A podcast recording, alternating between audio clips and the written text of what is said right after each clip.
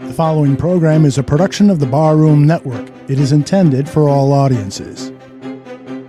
Doug Buffone. This defense sucks. This is moronic. John Buffone. If your best run plays are coming off end arounds, there's a problem. Doug was behind the microphone first. He never held back. Very difficult to score when your offense is on the bench. When your defense is out there giving up 70, 80, 70, 64 yard drives. Now, it's his nephew, John, and there's no holding this Buffone back either. The biggest thing that affected Justin Fields was a coaching change, and now he has an offensive coordinator, and he actually will fit a scheme to the quarterback, something we have not seen in a long time. I've had it. I have had it. I want somebody to get kicked in the ass. When I see Twitter polls and national media and fans weighing in on who is going to have the number one overall pick in the 2023 draft, and I see people commenting Chicago and it's not even close, then yeah, you know what? I'm going to get a little defensive. I got my ass whipped many times, but I tell you, I took somebody down with me. I don't think the Bears are a two to three win team. So to answer your question, no, the Bears aren't going to be the worst team in the NFL. It's Buffone 55, the John Buffone Show.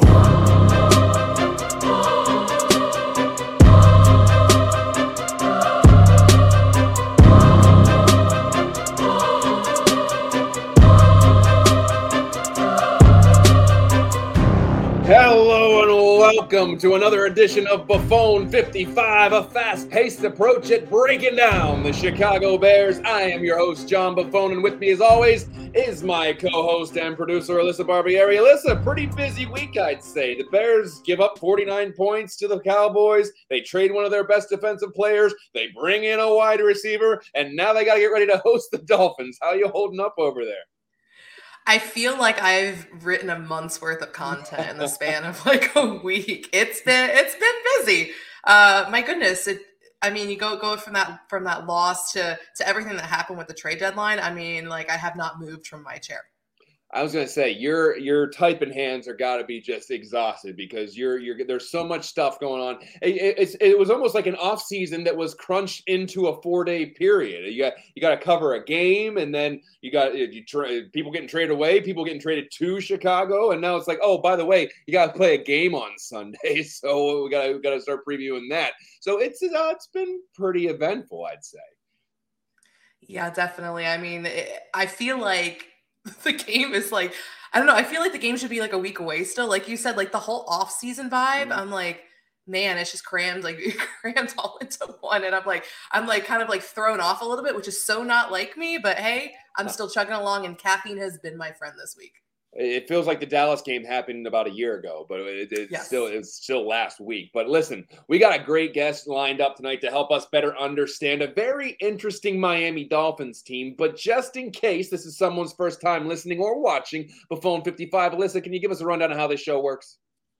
Absolutely. So Buffone 55 has three segments, and we always begin with our guest.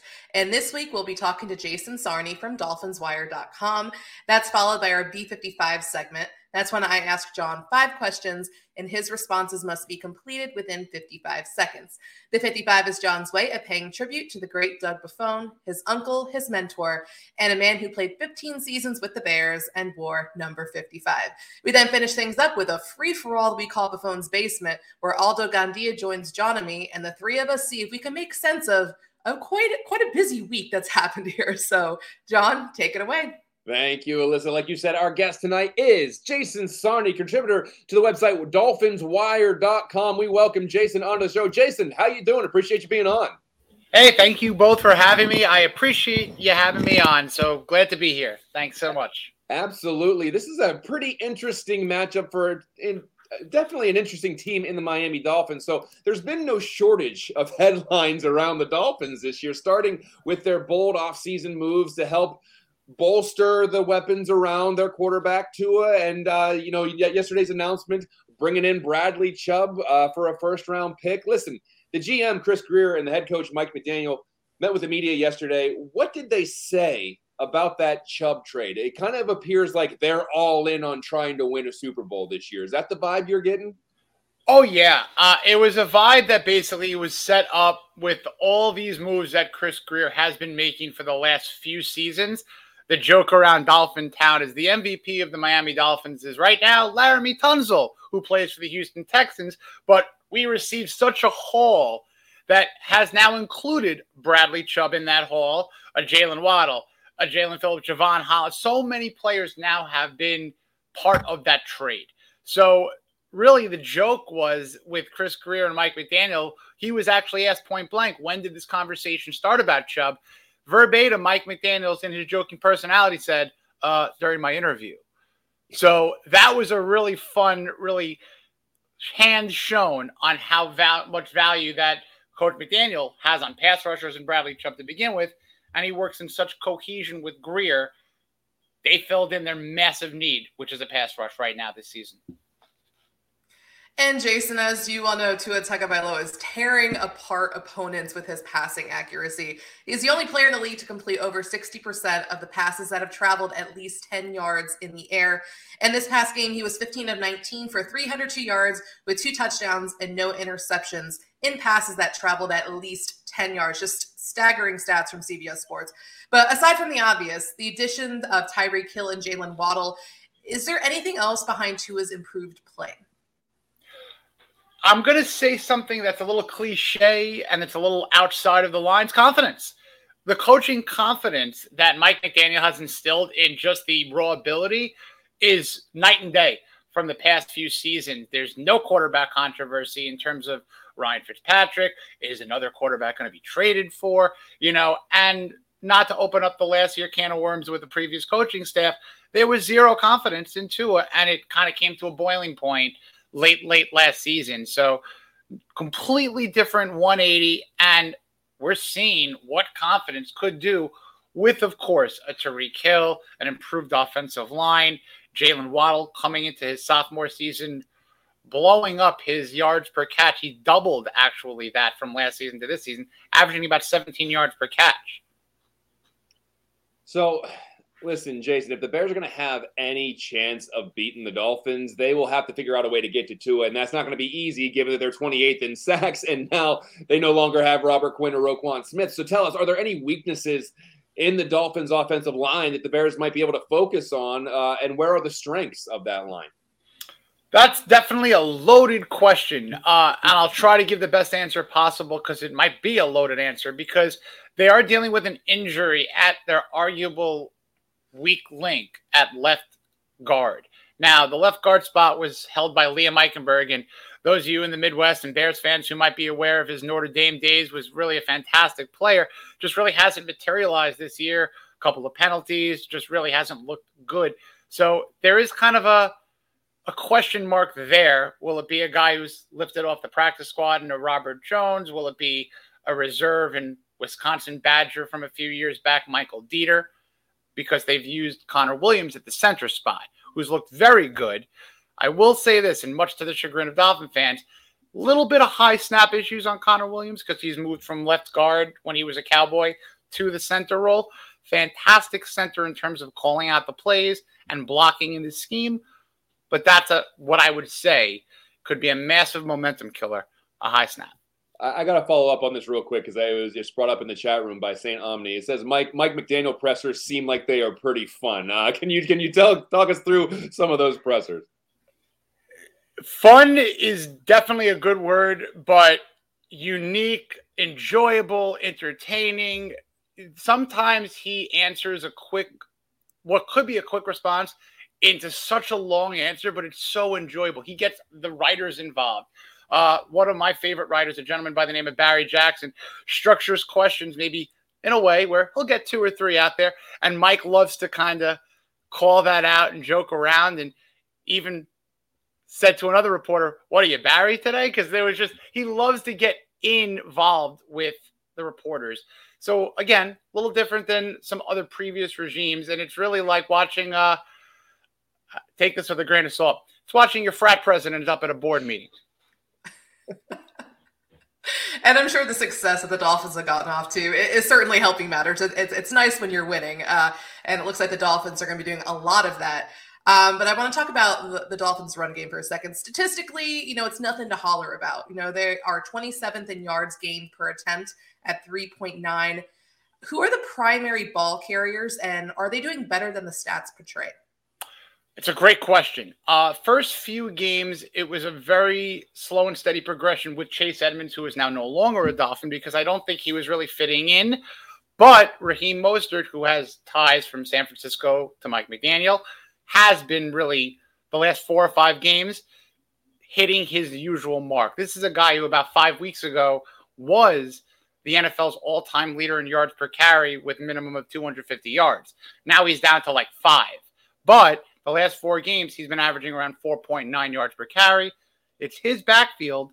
But what the Dolphins and Grier did this week and yesterday too was brought in another Niner in Jeff Wilson Jr.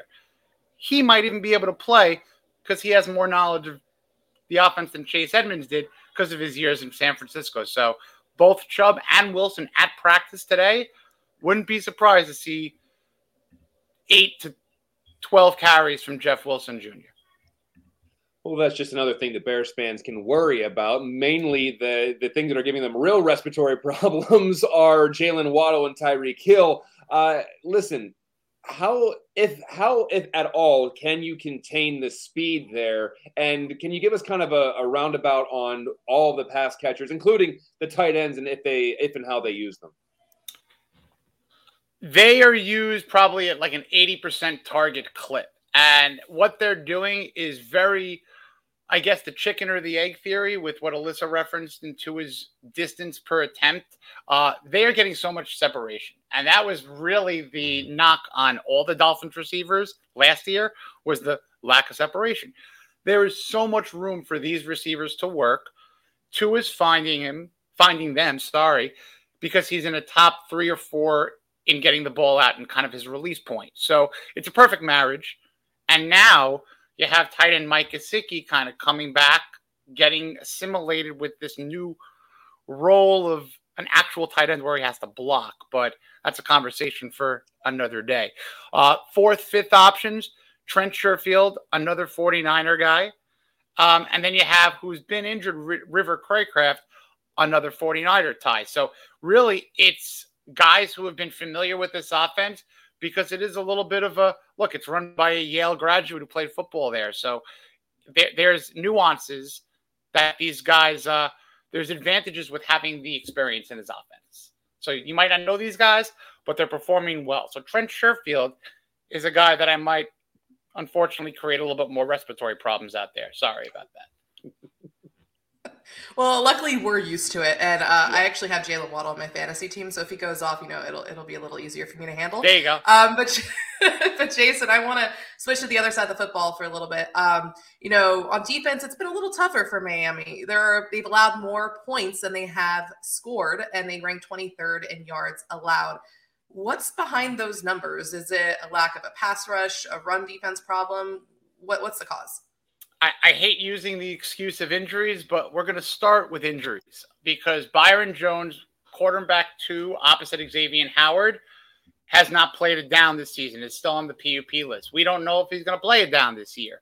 So that kind of changed the entire defense. When they kind of woke up last year after the one and seven start, it was all based on their cover corners, the ability to lock down receivers, and it created blitzing from everywhere else. Quarterbacks couldn't throw, held the ball too much, they got sacked.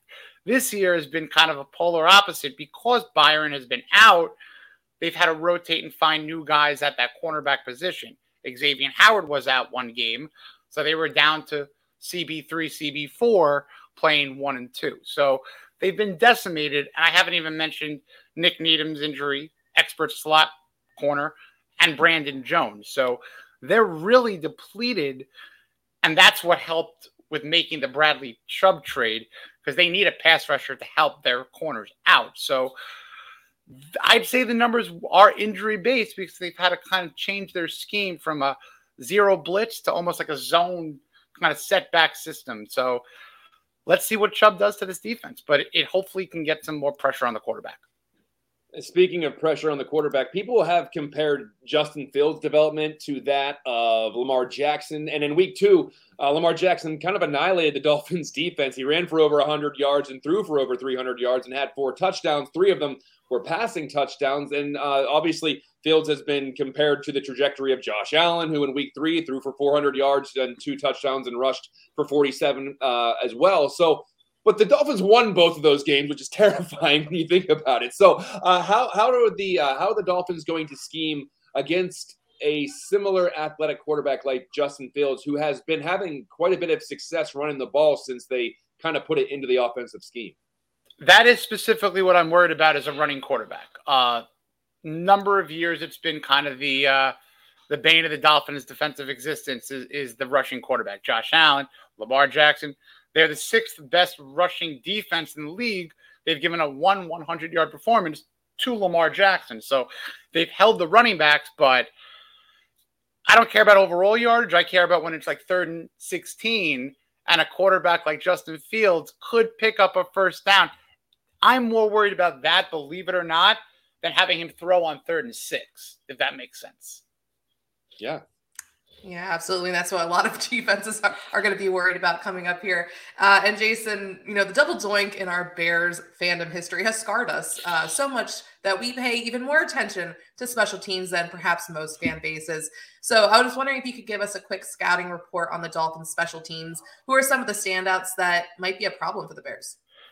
You, you walked right into my wheelhouse because I am almost the poster child for Dolphin special teams. No joke there. We'll start with the battery of the long snapper. I'm going to start with a long snapper, folks. But Blake Ferguson was a drafted long snapper. His brother is a long snapper in Buffalo. Their father planned that, believe that or not. So Blake Ferguson has this thing down to a science. So as I say that, please, Blake, do not mess up on Sunday. But he's perfect. He snaps the ball to a holder in Thomas Morstead, who's the punter, who's new and everyone knows Thomas Morstead from that onside kick against the Colts from the Saints Super Bowl. So he's an expert special teamer. Kicking the ball is Jason Sanders, who's a few years removed from an all pro season. Last year had the complete yips. But I had a fun little experiment with the last year's punter slash holder versus Thomas Morstead this year as a holder and has a completely different kind of scheme to it. So that could be helping Sanders kind of a little bit more this year kick the ball. He hasn't had as much opportunity as maybe two years ago or even last year, but hopefully Sanders is back on track. And you guys want to know about return people, but there are no really good return people. They're 31st in the league in both punt return and kick return. So haven't figured that aspect out yet. But that punter and kicker combo can be very, very potent when they're right, when they're on.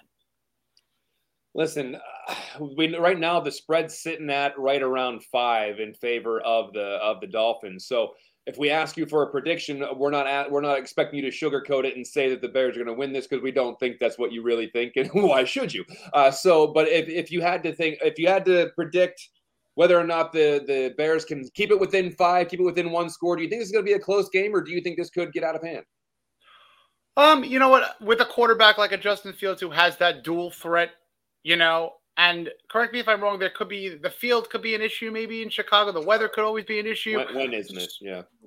So the intangibles allow me to th- say that this could be a closer game than us Dolphin fans would like to see, similar to Detroit. But uh, I do think that uh, uh, I don't want to use the word cover because I don't.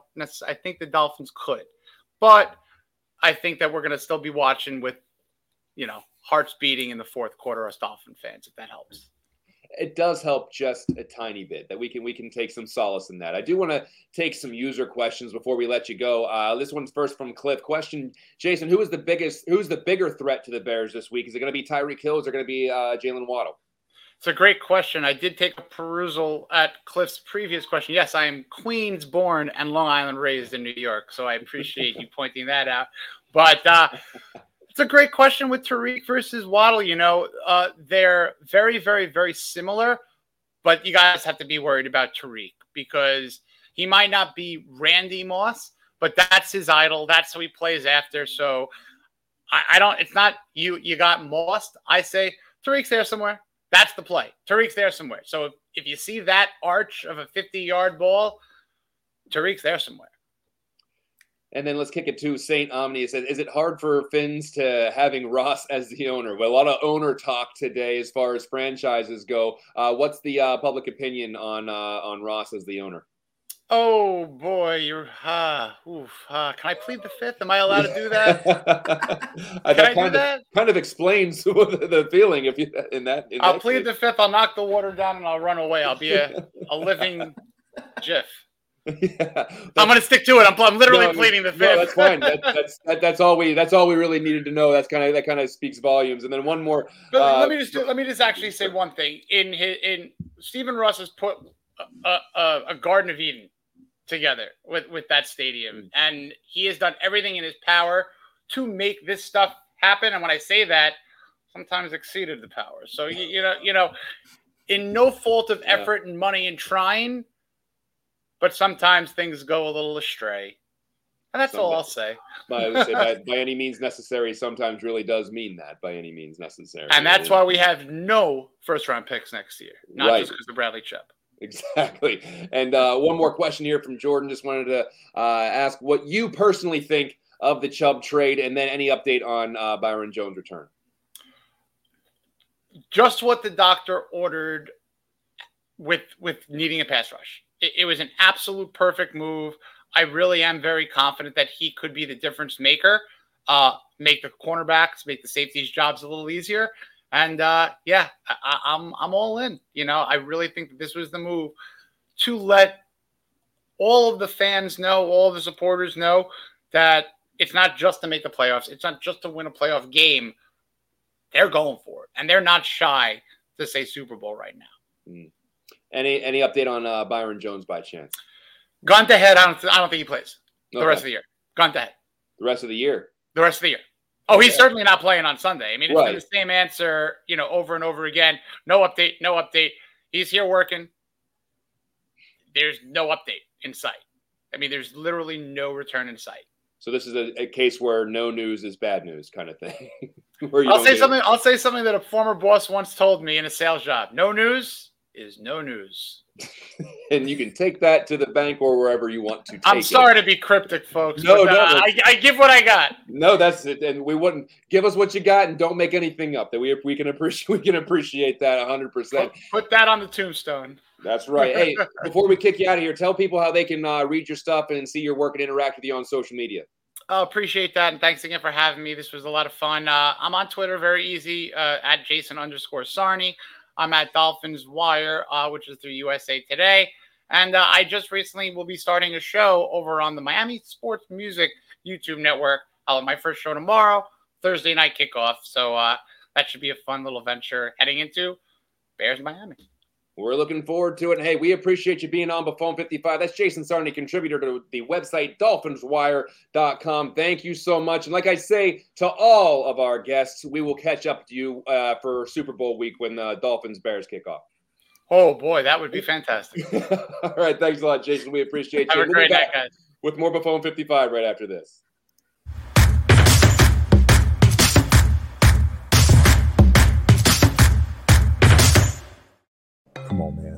I, we're going to Baltimore. The Wire is the best show of all time. And I've never seen such riveting TV where I actually felt like I was in East and West Baltimore every single episode. And um, it was just absolutely riveting and captiv- captivating from season one all the way to season, you know, to it finished up. and I'd put True Detective up there. McConaughey and Woody Harrelson. I mean, come on, it was just so well shot, so well written, directed. Like I, I feel like it's underrated as far as that list goes. Really good.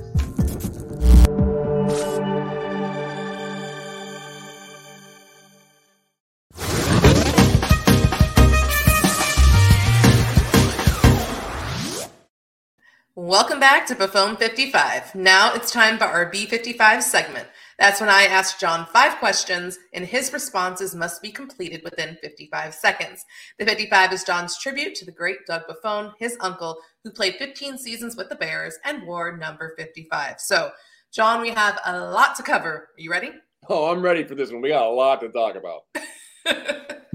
so, John, you know, let's start with one of the two biggest stories from this week. The Bears traded linebacker Roquan Smith to the Ravens for a second round pick, a fifth round pick, and linebacker AJ Klein. What are your thoughts on the Bears trading the former eighth overall pick?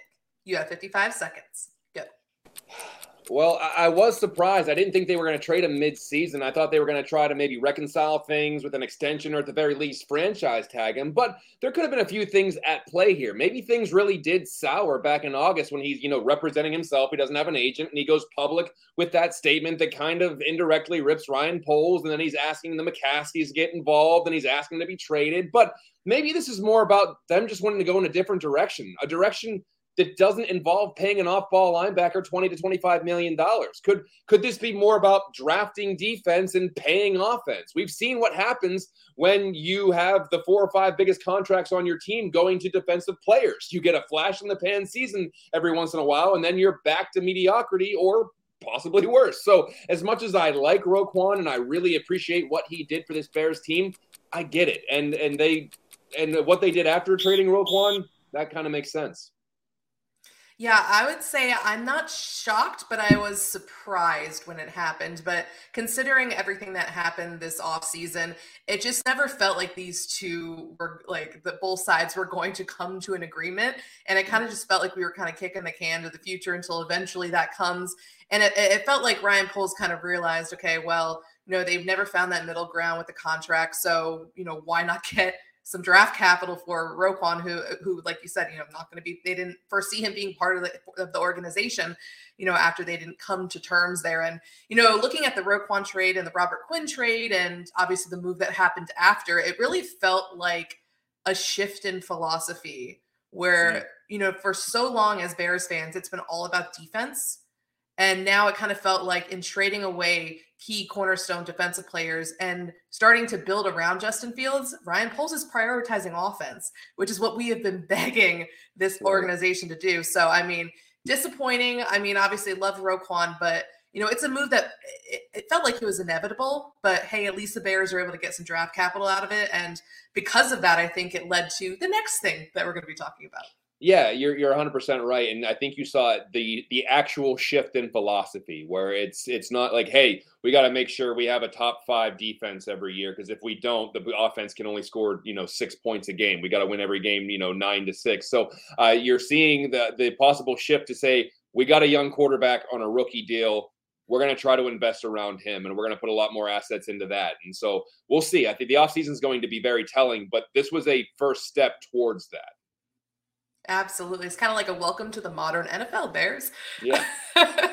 so, speaking of that, the second biggest storyline of the week was the acquisition of former Notre Dame star receiver Chase Claypool. John, are you were surrounded by Steelers fans. What mm-hmm. are you hearing? And more importantly, what do you say about the trade? So this one kind of surprised me, even though I talked about Chase Claypool being one of the few trade targets the Bears could go after all year. Uh, by the way, we really struck out last week saying the Bears were likely done making deals. Good job, guys. Uh, but what kills me is that everyone thinks a team has to get fleeced in a deal. For some reason, it's impossible that both teams benefit from a trade. Listen, the Steelers had an excess of weapons. The Bears do not, but they have some spendable draft capital and a ton of cap space next year. We know the free agent market is absolutely atrocious next year at wide receiver, so maybe they use that cap space on building up the offensive line or finding a three technique defensive lineman. And then they can still draft a wide receiver if they want, and they're going to give Justin Fields Darnell Mooney, Chase Claypool, possibly a rookie. Velus Jones is your four. That's pretty good. And we saw Kadarius Toney get get traded for a three and a six. So if you think the Bears overpaid, that's fine. But he Kadarius Toney got traded basically just for his potential. So you got to pay what the market dictates. And apparently the Packers were in on this too. Yeah, that, that's what makes it all the sweeter too, is the fact that they were able to kind of, you know, steal uh, Claypool from the Packers, and now we just have depressed Packers fans and Aaron mm. Rodgers still pouting on the sideline. But you know, like you said, that's the one thing that people or you see critics of the trade, especially like the national media, that are focusing on is what the Bears gave up because they did give up their own second round pick. And yes, I understand it has the potential to be a top 40 draft pick. Sure. But when you kind of look at receivers, I saw this on Twitter uh, earlier today. When you look at the receivers that the Bears have drafted in the second round, I think Alshon Jeffery was like the yeah. only one. Uh, everyone else just was like struck out, right? So, I mean, you're telling me that you can give a second round pick to get a proven receiver who excels in the deep game, which is one of Fields' strengths, which is something that we haven't seen, right? Because of obviously some of the issues and the fact that he doesn't have a lot of weapons around it, but Chase Claypool thrives uh, in the vertical passing game. So, I mean, I love the move.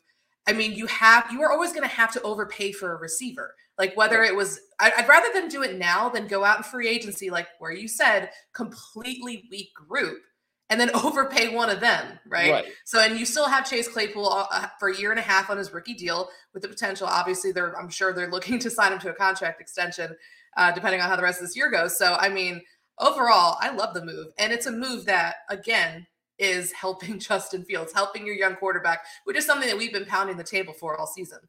Yeah, and a couple things. One, if you planned on maybe taking a, an offensive lineman or a D tackle in the first round, and then we're targeting a wide receiver in the second, you got a you've already got a, a, guy with a second round pick that has a low bust floor because we know Chase Claypool can play. Also, this is a guy that likes to go vertical, and a, a lot of people in the chat saying that he was in the slot. I don't think he liked being there. He even I think he even complained this year that he wasn't running enough vert routes whenever he was being interviewed. This guy likes to go vertical. So listen, I know the second round pick was going to be a big pick, but if you it was going to be a you know a high pick, but it's a low bust kind of risk whenever you go get a Chase Claypool with a second rounder, and you basically you give Justin Fields what nine games to get accustomed to Chase Claypool going into next season, rather than a rookie who comes in in you know April or a free agent that comes in in March and April. You're giving this guy a half a season to start building some chemistry with a guy that uh, hopefully is going to be a big contributor in 2023.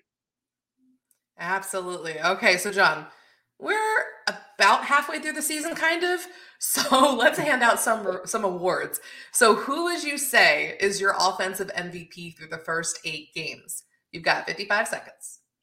Oh, well, I, I, don't know how you don't say Justin Fields. I know they're running the ball incredibly well, but come on. Justin Fields is running the ball incredibly well uh, also, but he's also about passing the ball. Look, the first few weeks were clearly about Luke Getsy doing some diagnostics on his quarterback. They were limiting his throws and they were doing some trial and error, but look at what he adds to the offense. He is a dynamic playmaker that appears to be getting more comfortable in the NFL game, making plays with his arms and, of course, his legs. And I think this move for Chase Claypool kind of solidifies that the Bears are going to do what it takes to make sure Justin Fields takes another step. This whole season has been about the quarterback progressing. And while it hasn't been linear, and progress is not linear, as we've been saying on this show, uh, we are seeing the emergence of something pretty cool with the quarterback position. So I guess I'm going to take this relatively easy question and elaborate as much as possible because honestly, who else could it really be unless you're going to get, you're going to give a, a committee MVP of the running backs?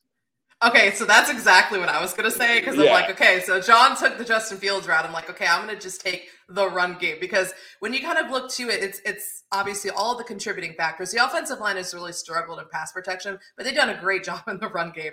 Oh, yeah. uh, and then you look at Justin Fields and the fact that the Bears have like three players averaging over 50 yards rushing, and just the emergence of Fields in the run game, just they're averaging 100 about 190 yards on the ground per game which is insane. Mm-hmm. And it's even more impressive because everyone knows their passing game is non existent. Mm-hmm. So everyone knows they're going to run and they still can't stop it. So, I mean, like you said, I, I, if individually it has to be Justin Fields because what he's been able to do, like with this in this situation, which is a quarterback's nightmare.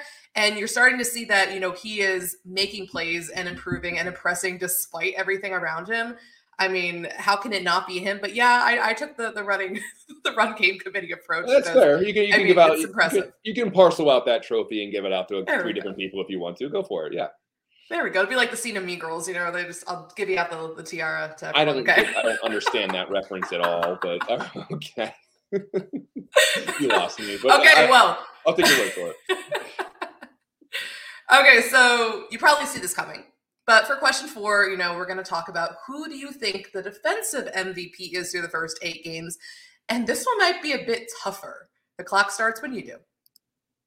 Well, I guess that depends on your criteria. Does my MVP have to currently be on the team? Uh, I'm kidding. I, I, I digress. Uh, I guess looking at it holistically, I'm going to go with Eddie Jackson. Statistically, he's second on the team in tackles with 58 total tackles, and he's first on the team in interceptions with four. It looks like he got his ball hawking ability back after not having an interception for the past two seasons. And uh, outside of the stats, I think he has taken on a real leadership role on this defense. I think this new scheme and system has rejuvenated him, and he has been a really solid mentor to Jaquan Brisker, who is absolutely flashing as a rookie, as is Kyler Gordon at points. So with Robert Quinn gone and with Roquan Smith gone, he uh, he's gonna he's basically the OG on the defense at 28 years old, and he's going to have to continue to elevate his level of play and be the defensive MVP on this team uh, if they're going to bounce back after losing two pretty defensive, uh, two key defensive players. Yeah, I mean, like you said, I mean Eddie Jackson's really the only current bear that that comes to mind. I mean, like if Jaylon Johnson maybe played a little bit more this season, because I mean he's I mean he's holding down the fort there at cornerback while you know Kindle Vildor and Kyler Gordon have been targeted. But yeah, like you said, Eddie Jackson for both reasons that you mentioned, like his production in this scheme. I mean, he's found the confidence and his play has just been outstanding. I mean, I think he should go for comeback player of the year. I think he has he has four interceptions, which I think is tied for the most in the league, or it was last time I checked.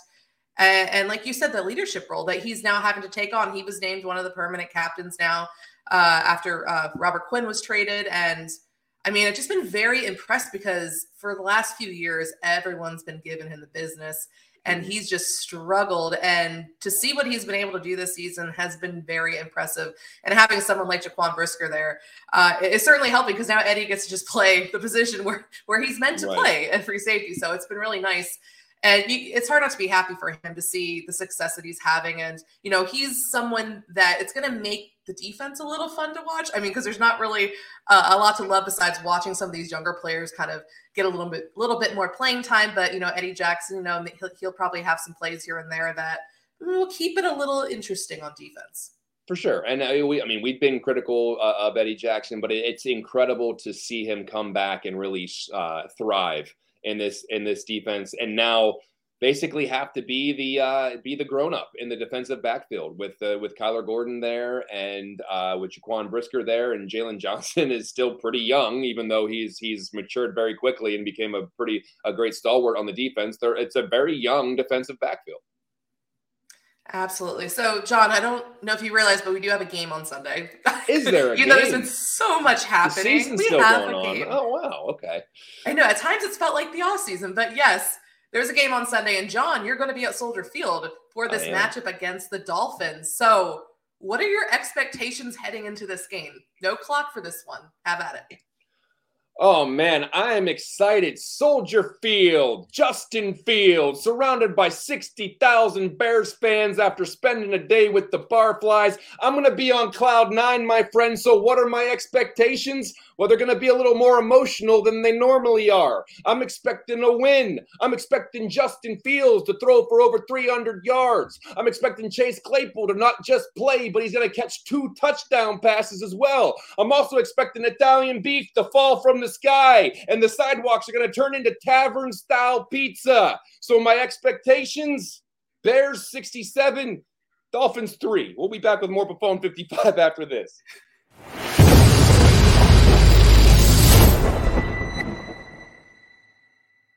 Halas Hall, since I came here, has been expanded twice. Both times after we were gone, by the way. So we never we never got it. But I mean, it was tiny. Do do you think that uh, Olin Kreutz would politely ask you to leave the weight room because it was so crowded? you, I told you what Olin I told you what Olin used to say to me. I know. That's why I'm asking. no, and and that was at five o'clock when there's you know there's no players around. oh, there you go. Get the f- out of my weight room. Oh. And I go. oh, I think I got a commercial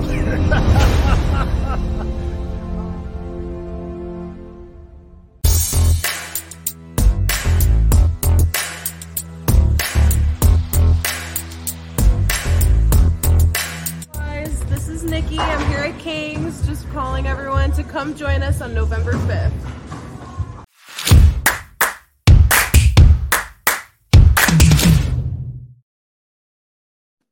Welcome back to Buffone 55. Hope you saw that quick ad we had on the screen regarding the get together.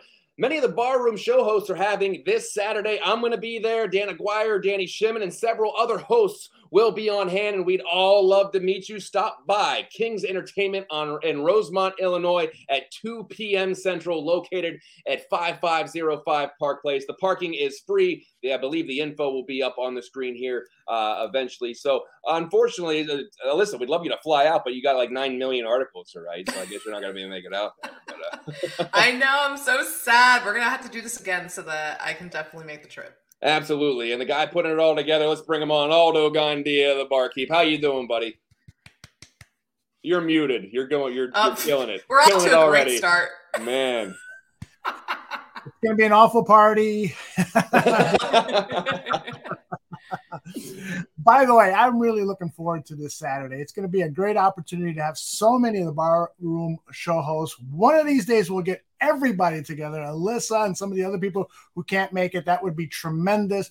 But also, I'm also excited about the opportunity, perhaps, of meeting some people uh, who have been following the Barroom Network for years, who have been great supporters. We call them the Barflies. I call them my friends. Uh, would really love to meet you face to face. So if you're in the Chicago area, get down to King's Entertainment, 5505 Park Place in Rosemont.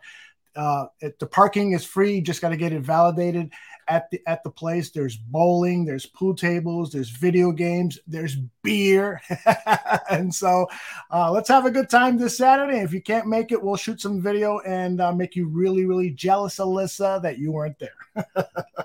so mean. so listen, guys, there's uh there's some, there's some things to talk about with this uh, Bears team here, and so there, uh, I want to start off just because uh, we get we're getting some really good uh, questions here in the in the chat room here. So uh, one of them was now from J2K. Now that the trades have passed, how happy are you with the roster that Poles has built this season? Um, this season, I know that we know what's we know what the idea is this season. There, the idea was not really to compete for a for a championship. So I think what they are doing is getting a head start on what they want next season, and that includes clearing up as much space as possible and then bringing in a weapon for Justin Fields to see if he can build some of that chemistry up. And then we'll see if they're going to surround him with anything else uh, in the offseason. I think everything was uh, building up to next year. I think that they they saw an opportunity to get a basically get a second round pick for Roquan Smith, use their own second round pick on a wide receiver uh, that they believe is a big bodied, fast guy that can catch touchdowns and get vertical. Uh, and so we knew that this year wasn't this this, this wasn't about this year. It's never going to be about this year. So uh, I just think that they got a head start on what they wanted to do. Uh, Aldo, since you just jumped in, do, do you feel that that's kind of the same trajectory they're going at? Absolutely. You know, the more and more I think of it, uh, the more and more. And, and Ryan Poles says, you know, we're still playing to win, but I, I secretly I think that he secretly would love to have a top five pick in this upcoming draft well, because some, yeah. some great difference makers. Well, and that means, you know, not giving your team all of the weapons they need. Now, he did go out and get Chase Claypool, which should help the offense. But hey, we may be looking at a lot of shootouts over the next few weeks, right? I mean, can you imagine the Bears involved in a shootout with the Miami Dolphins where it's 40 to 39 uh, scores like that in the near future? But in terms of roster development, I really do believe that uh, Poles has done – this the right way, as painful as it is. You know, um, it, it's really what I've been hoping for every new general manager to do because everybody's always come in and tried to build a winner with what was left behind. And that's really not the best way to do it when what was left behind wasn't that good. I mean, come on, Jay Cutler, uh, uh, Mitch Trubisky, you know, you really have to start from. Uh, from the beginning. I wish everything would have been synchronized where the coach and general manager could pick their own quarterback. But all signs are pointing towards uh, Justin Fields being a good uh, uh, franchise quarterback potentially. So I, I'm I'm fairly satisfied with the way things are going right now. How about you, uh, Claypool? How about you, Alyssa? Sorry, okay, you know who I got on my mind. I love it. But first, Aldo, what's a what's that word you said? What's a shootout? I don't. Yeah, Bears fan, I don't know what that is. I, somebody, somebody told me shootout, so I thought I'd use it. It's uh, 13 to 10. Yeah, I'm used to all these like low scoring, so that's gonna take some getting used to. But I think that we'll have fun. But yeah, just to kind of like echo what you guys are saying. I mean, we knew that this season wasn't about winning; it was about development. So I guess like in terms of like the roster standpoint, now that Roquan's gone and Robert Quinn, now it allows you to get a look at some of these younger guys on the roster, like you know Dominique Robinson and get see more of Trevis Gipson. Maybe King- Kingsley Jonathan has something, and then obviously a linebacker. I'm excited to see Jack Sanborn. You know, right? So now he was listed as Roquan's backup, so I, I'm interested to see him. I mean, I'm hoping that we get to see him. Maybe he'll start on Sunday. We'll see. So, I mean, I think from that standpoint, there's a lot of young talent on this roster, and we know there's going to be it's going to be a completely different team next year. But you know, maybe some of these younger guys that are are currently under like those one year deals, maybe they impress enough to earn earn a roster spot next year. So, I mean, we'll see. I'm looking forward to seeing that young talent and seeing you know what the Bears got. Yeah, and I think that Ryan Poles, with some of the moves, he uh, they they, they understand they're going to lose some games. I think they'd much rather lose like they did last week, 49-29, rather than losing 20 to 3 because they want to see the offense continue to pro- progress. They want to see, and they bring in a weapon for Justin Fields and say, hey, if, if the defense or if the offense scores 25 or 30 and we lose, hey, that's still showing progression with the offense. We'll address the defense in the offseason, but it was all about making sure we got the right, we're getting the right pieces on offense. And so, um, like, like I said in the last segment, if there were three or four big names in the wide receiver free agent market coming up in the offseason, then I, I might be more inclined to say, "Hey, wait, you got ton of you got a ton of cap space. Go after one of those guys and see if you don't have to give up any draft picks for them." But there's nothing. There's literally nothing. There's not even a remnant of a number one receiver in the free agent pool going at the wide receiver position. So you go and you get a guy that could it be the could have the potential of being a one? If not, he's still an, a great playmaker with great physical attributes. Although I know you love him. Uh, this is this goes back years. Uh, but uh, I, I and I I think he I think he's a great athlete, and I think if they put him on the outside and let him get vertical, he's going to make a lot of plays. And, uh, and, and make sure you don't put him in the slot. I just don't think that he's the, that's not the right fit there at all. Uh, so so yeah, you're gonna have you're gonna have some speed, just flat out speed with uh, Darnell Mooney, and you're gonna have size and speed with uh, with Claypool. You you hope another year with Velus Jones turns him into somebody that can contribute to the offense, uh, and then maybe you still draft a guy. Uh, and so I, I think that you you have the the the starting point of what you want the offense to look like.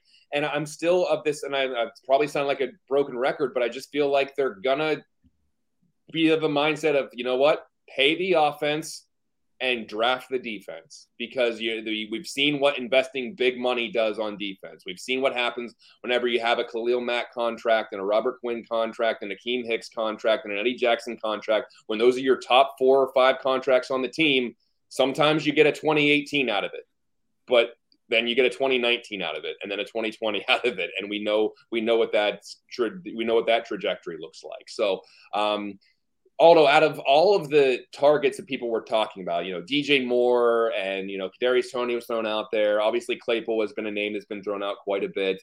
Uh, you, you you nailed the the practice squad guy. Like that was that was that was incredible. You, the Chiefs practice squad guy. You, you that, was it Fountain? Is that his name? I forgot his name already. Oh, Daurice I I'm trying to give you credit here. Uh, uh, but out of all the names that were circulating out of possible trade targets, so Brandin Cooks's another one. Um, do you think that uh, that they got maybe the best possible, the best trade target that was available?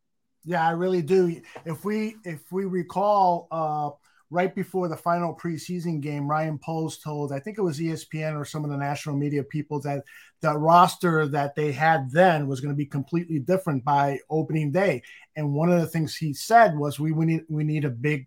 tall big target wide receiver they were really unable to land one and until now chase claypool the philosophy is is that they love these big wide receivers, just like Luke Getsy and the Packers loved those receivers for uh, Aaron Rodgers. They want to install the same thing, and that's not to say there isn't a role for Darnell Mooney in this offense. There is definitely a role for Darnell Mooney, but they love the Equanimeous St. Brown, the Chase Claypool big targets, N'Keal Harry, who can run fast. That's definitely a weapon. And while they may not be the absolute best at creating separation, we know that they're still big targets because all you got to do is put the ball up here and they should be able to get it over a six foot cornerback. So that to me is is very exciting. And and what um, is also exciting to me is the fact that we got Claypool now. And so he's got nine games to develop some chemistry with Justin Fields, the, the entire offense. And so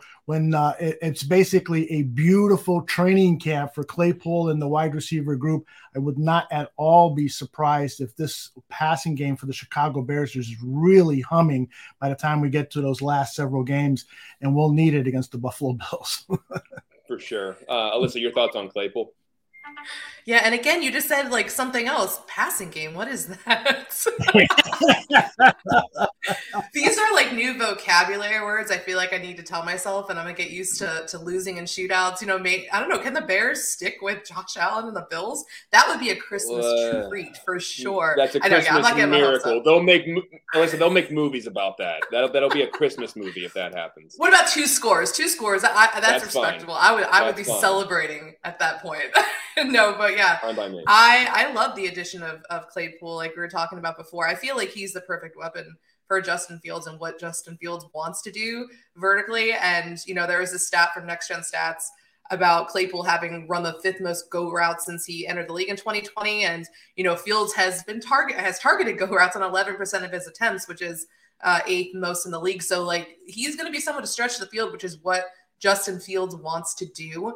And that's something that we've been yearning for. And, you know, Claypool gets more, definitely more separation than some of these other receivers that the Bears have. I just think, and, and, and like Aldo was saying, like the important thing is now, you know, they have these final nine games to build that chemistry and they have the entire offseason as well, mini camp, training camp, all of that so that you know, hopefully we're hearing all these stories like we heard about Justin and, and Darnell and how you know close they were and just continue continuing to work and develop that chemistry now you have a chance to do it with Claypool on the field, which is going to give be a lot of help for them. So I'm really excited. It's it's it's a very weird feeling to be excited about the offense, but the combination between Justin Fields, obviously, and getting him a shiny new toy and, and, Claypool, which, you know, a lot of Bears fans were hoping that, you know, the Bears had drafted him instead of Cole Kmet back in 2020. So now they got both of them. They do. You're you're absolutely right. And uh, I was trying to while you were talking, I'm thinking, what would they make? What would be the name of that Christmas movie if the Bears were to beat the Bills on Christmas? I'm thinking Miracle on Lake. Well, Shore, I didn't say beat. Lake, I said Lake, keep Lake up. Drive. It's, it's, a Miracle on Lakeshore Drive, or no, there, there we go. That's right. Uh, I and just to just to kind of put a, a, button on this, the whole the Roquan and the and the uh, Claypool thing. How about that you know that 20 was a 2018 draft class for, for the Bears that we had such high hopes for, and like because you look at it, it's like Roquan Smith, all right, middle's taken care of. James Daniels going to be our center for the next 15 years. Trade up to get Anthony Miller. Oh boy, this, this is going to be the guy that's going to be a playmaker. And then you look down in the fifth round, Bilal Nichols and Javon Wims in the seventh, and it was very very promising, but none of those guys are on the team anymore. Not one player from the from the 2018 draft class is still on the team, which is uh, which is unfortunate because you would think, well, with it's four years ago, if a draft class from four years ago would still have one player on the team, but that goes to show what the what the the I guess the journey of this team has been to have to tear it down and some of the guys leave and you, they wash out or they don't work out uh, and so that's that's very unfortunate. Uh, I do want to. I, I, saw a, a, question way back before I, we even went to break. I think about uh, a, a, running back being potentially taken in the first three. Right? Yeah. Would you be okay if the Bears drafted a running back with a top three round pick? Um, not in the first. Uh, not in the second and unless it's going to be an absolute steal in the third i can't i can't justify that either because i just feel like you can get you can get a contributor in the fourth or fifth round. I mean they got well, they got jordan howard in the in the fifth round. Uh, was tarik cohen a, a, fourth round pick? Or uh, so i mean you can find these these you can find these contributors to uh, late in the draft. And you're likely not going to give them a second contract unless they're an all-world beater. So I, I don't like I don't like the top three. Maybe in the four, five, or six if you don't re-sign Montgomery uh, and and you have Khalil Herbert as your bell cow and Ebner's there, and you're thinking, well, we need one more guy back there who can maybe pass block.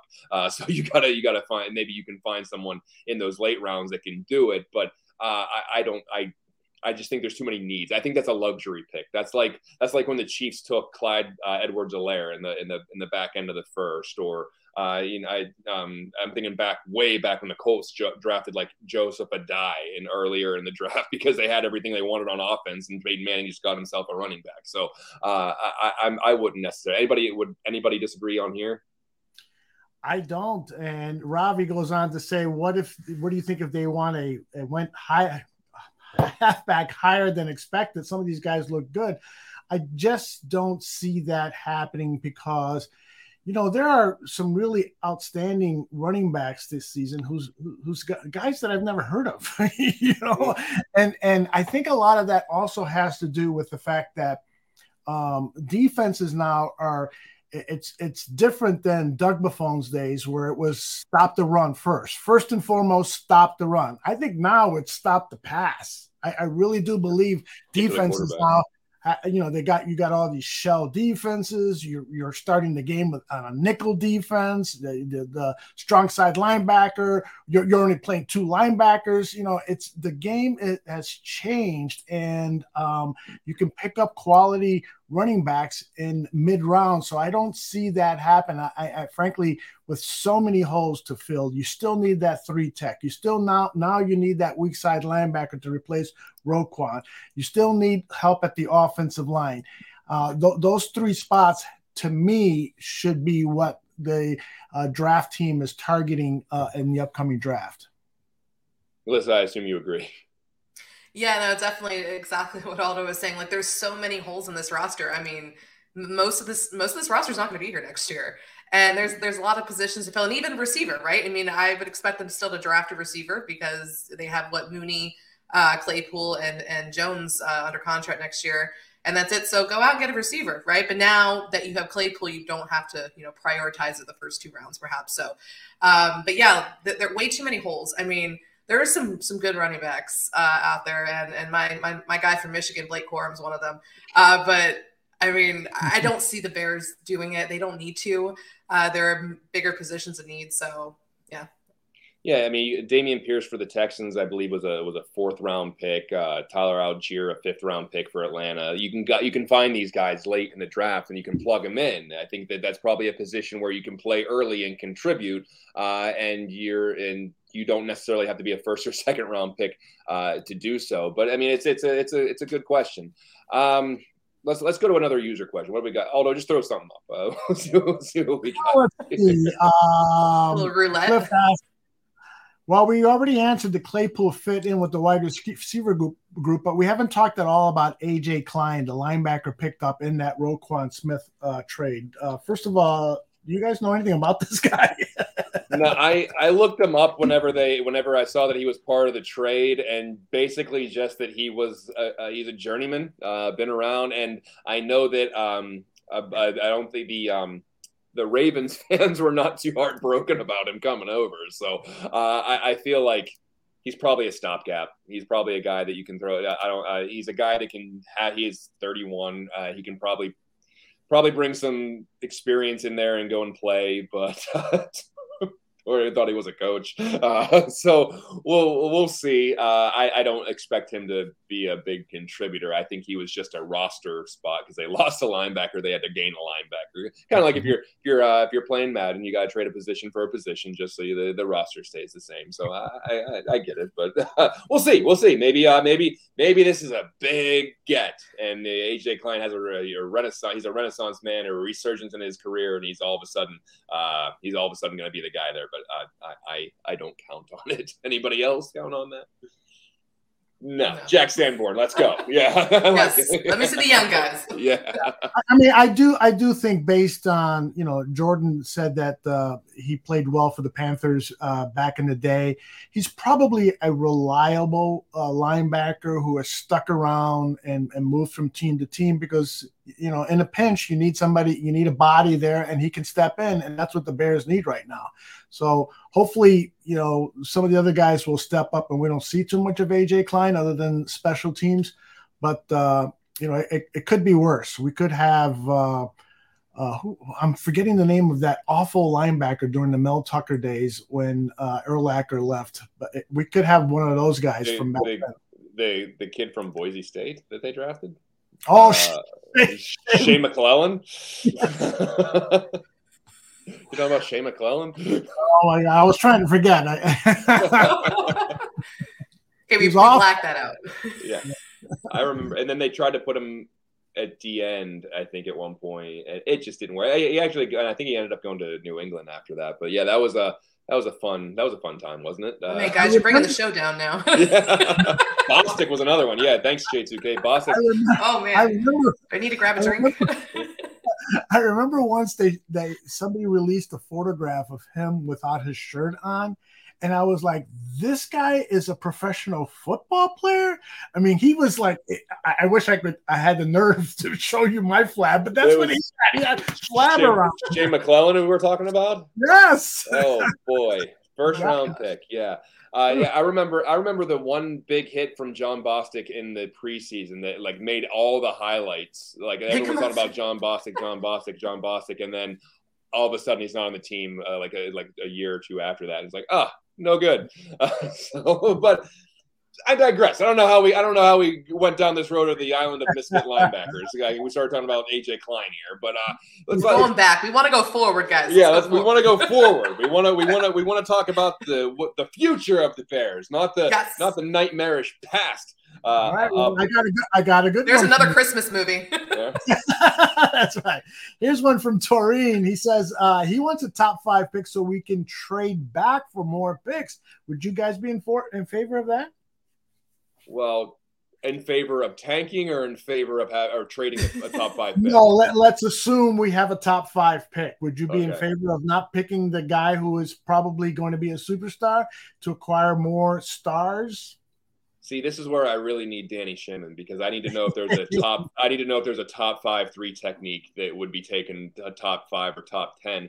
If not, I, I, I don't think that.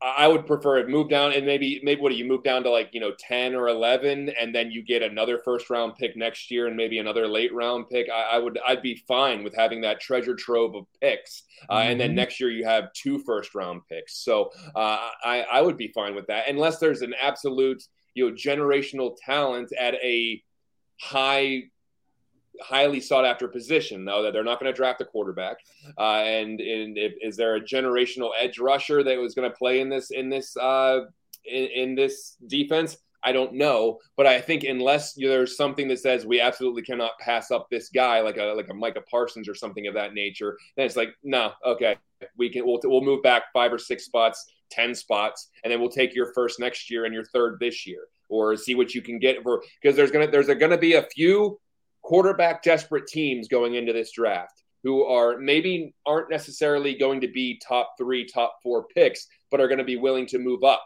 And so, uh, off the top of my head, like Carolina is going to be looking for a quarterback. Uh, Washington will be looking for a quarterback. Uh, we don't know if the Texans are sold on Davis Mills, although they'll probably have like a top two pick anyway. Uh, and so, but there there are going to be some teams that are going to be in the quarterback market and are going to be possibly look to move up. And if the Bears have one of those picks, we've seen what teams will give up. We saw what uh, what uh, what Washington gave up to get Robert Griffin III. We saw what some teams give up to move up into the top, uh, you know, two or three picks. So I'm still not sold that the Bears are going to be picking three or four. I still think that there's a couple wins left on here that are going to have them around like maybe the 9-10 range. Uh, but even then, if if there's still a, a highly sought after quarterback that is still in the top 10 somehow slips and someone's like, "Hey, we got to go up and do we got to go up and get this guy." The Bears could be holding a golden ticket to to have a nice little treasure trove of picks. Mhm. Jordan's listed three uh, uh, three tech candidates that could be in the top ten: Bryan Bresee, Jalen Carter, and Myles Murphy. And then he goes on to say this could be the year like Greg Gabriel remembers when the three tech prospects slips to the Bears because of other needs, just like you were saying, John.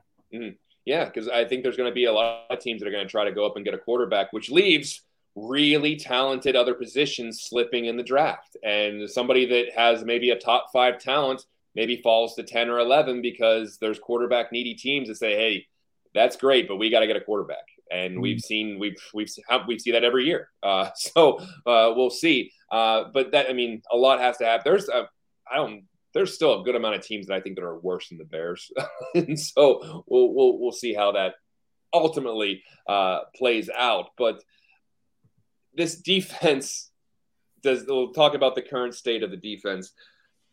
What what are you what uh, we've talked about what uh, what garners or what it qualifies as success holistically for the Bears every week. But what would what would uh theoretically or realistically be success for the Chicago Bears defense this week against Miami?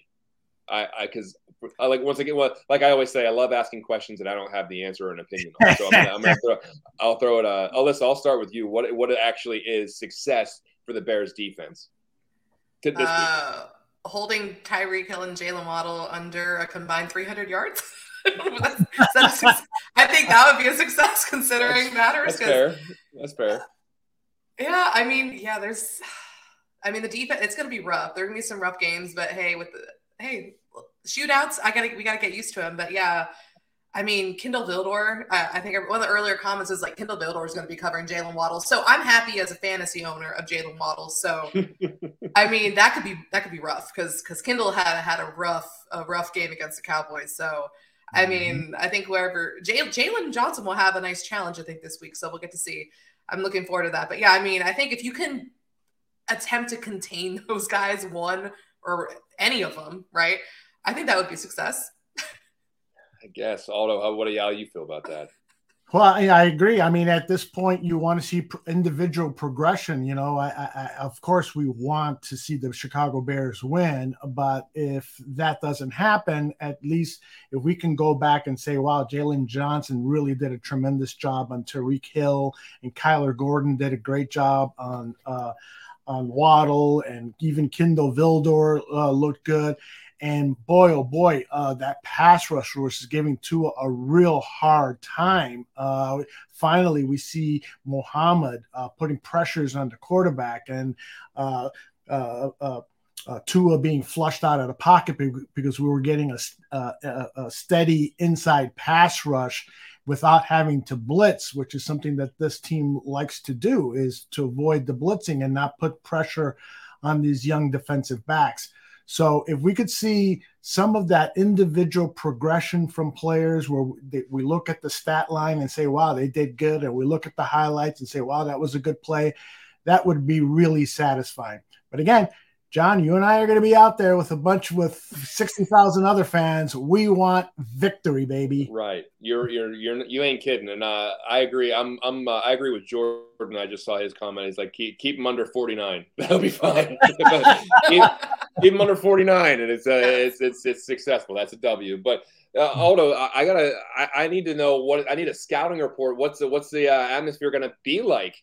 In Soldier Field because listen, there's big news all throughout the week where you trade your you trade you know, your your best defensive player, at least your best linebacker, your generational piece that you picked at number eight overall not too long ago, uh, and then you bring in Chase Claypool, who I guess was what was he work was he working the run the the walkthrough today, or did he practice a little bit today? I don't know. I don't know how many snaps we can expect out of uh, out of Chase Claypool, but uh, what's the uh, what's the temperature going to be like? Not not the actual temperature. I know it's going to be chilly, but what's the actual temperature going to be like uh, in Soldier Field? Do you think?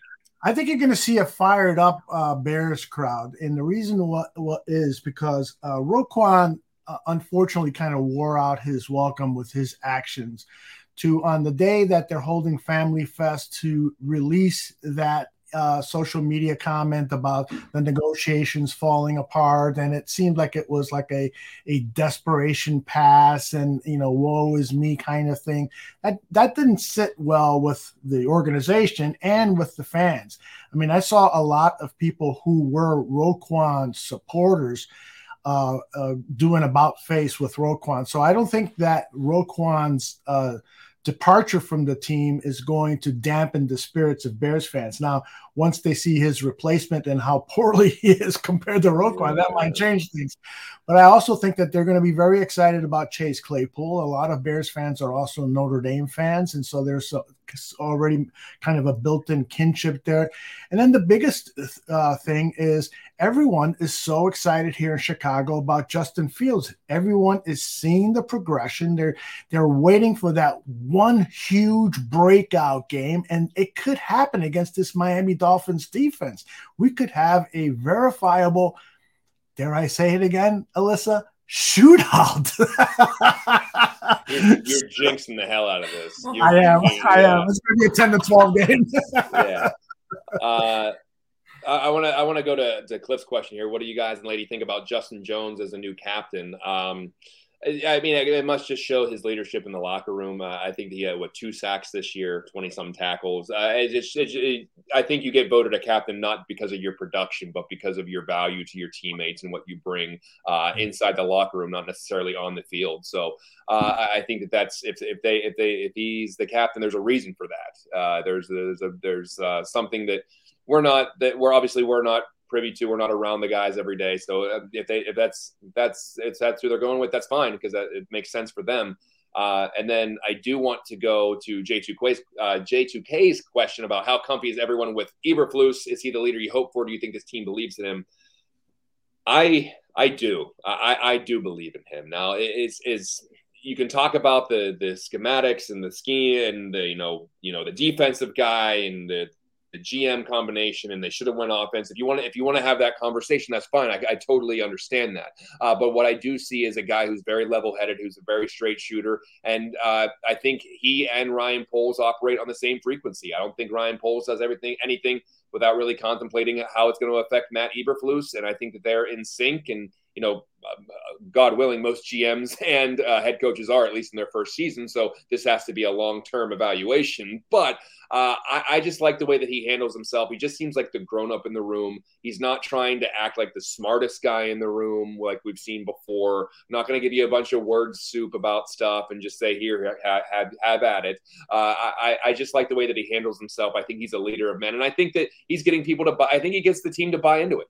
I think that he the biggest thing Ryan Poles likes about him is that he gets his players to buy into the system. Uh, is the hits, you know, method to get people because it could it come off as cheesy? Yeah, sure, whatever. But I think that uh, you buy into a culture, and I think they're they're setting the base for a culture this year, uh, and we'll see how that transforms and takes the next step next year when hopefully Ryan Poles does his part and supplies enough weapons around the offensive side of the ball and the defensive side of the ball to put a contender out there with Matt Eberflus' scheme. So we'll see. Anybody else? no, yeah, like you said, the you know these players have bought in to what Eberflus is doing. I mean, just look at the game against the Cowboys and you know where they were down three touchdowns and they got it back to within five. Like, I mean, it, it's impressive that the one thing you can say about this team is that they have not quit this season that yeah. they have that effort, which we've seen in like the Mark Trestman era, right? Like, so the fact that they bought in, Eberflus has them ready to go, and you know they never quit. I, it's it's really impressive, and it, it, I get excited about like, hey, when there's a like a legit roster there, you know, let's let's see how what Eberflus is able to do with this thing. So, I mean, I, have I've loved what he's what he's done uh, with this uh, with this team this year, and looking forward to the future. You look like you have something to say, Aldo. You put yourself in the big screen there for a second. I, I, have a, I, have a new trackpad, and it is the most sensitive thing I've ever touched in my life. So I, I, I got to be really careful. So I apologize, Alyssa. I went to my close up while you were talking. It's barge into the conversation, huh? Stealing my thunder. yeah. yeah.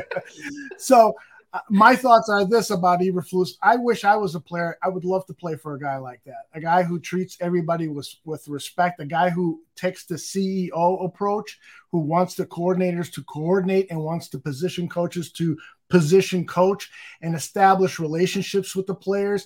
I mean, uh, uh Dan Aguirre was after uh, the 49 points uh, given up by the Cowboys uh, he was saying, "You got to fire uh, Alan Williams." I go, "Whoa, whoa, whoa, whoa.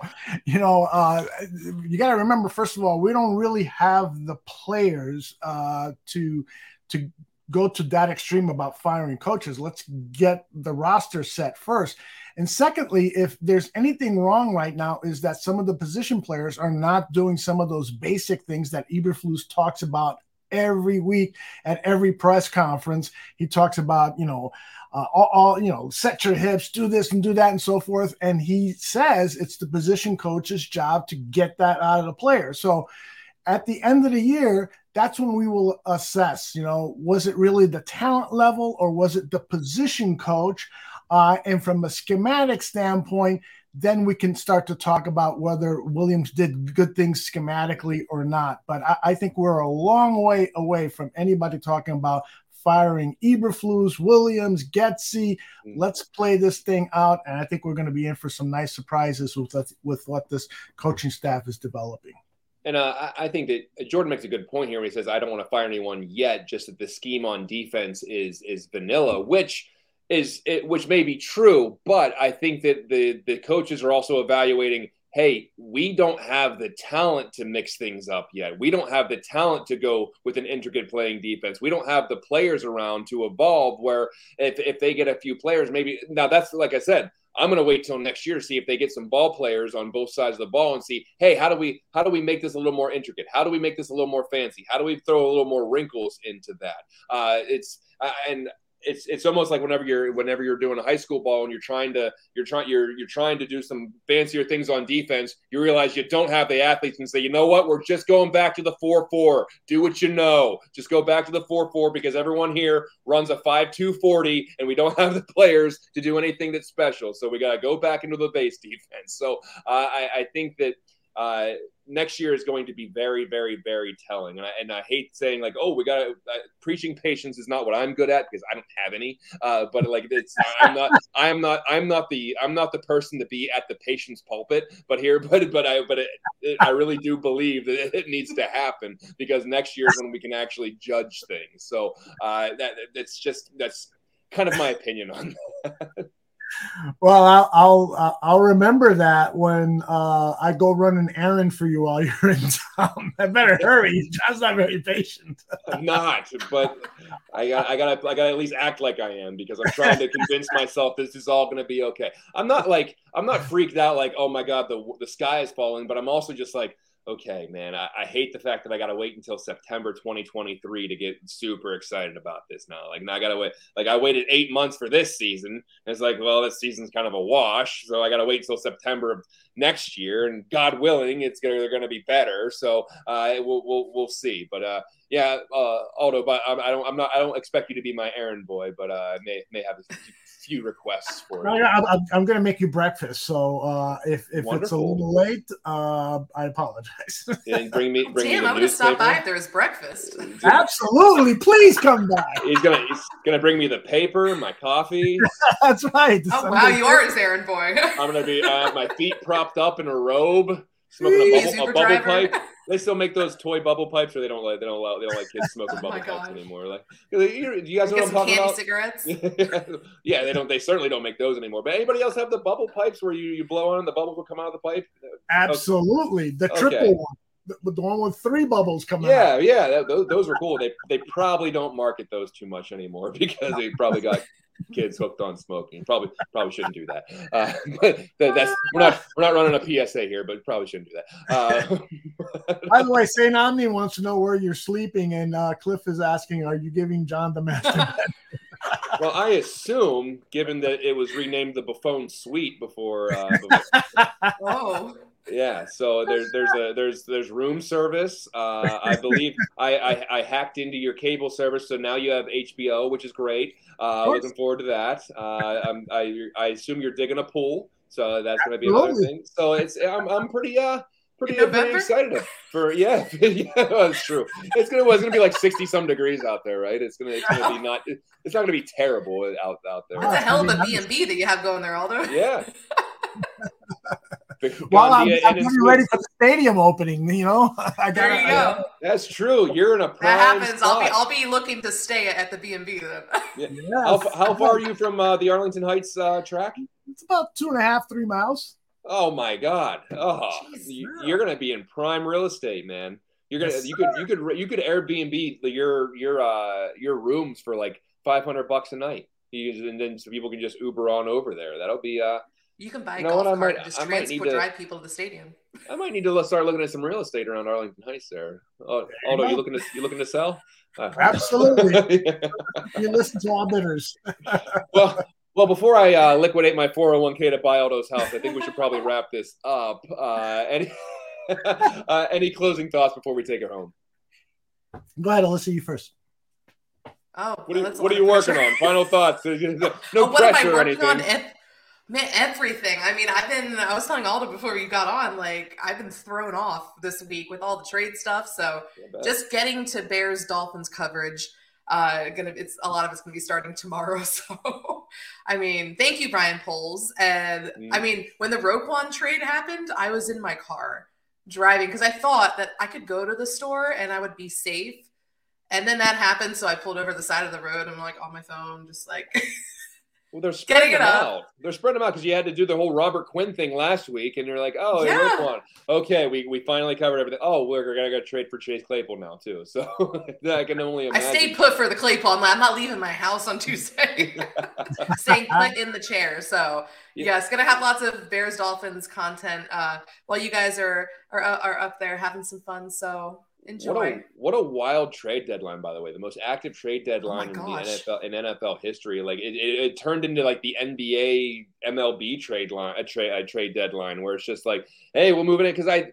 I don't know what set it in motion. I mean, I know it's a copycat league, but like the fact that the Rams went out and got Von Miller and then signed OBJ like in like late in the season and then won the Super Bowl, was that really enough for both for a lot of teams to be like, hey, we're one player away, let's bring him in? Because it's not like other sports where you go and you get a big bat in baseball, you plug him into the lineup. There's a whole new scheme and routes and you got to learn all this stuff. They got to the guy, and then the whole sheer fact that you got to move from a different city, probably find a temporary residence, find the place, figure out where their facilities at, meet your teammates. And by that by that point, it's like what it, week twelve or thirteen.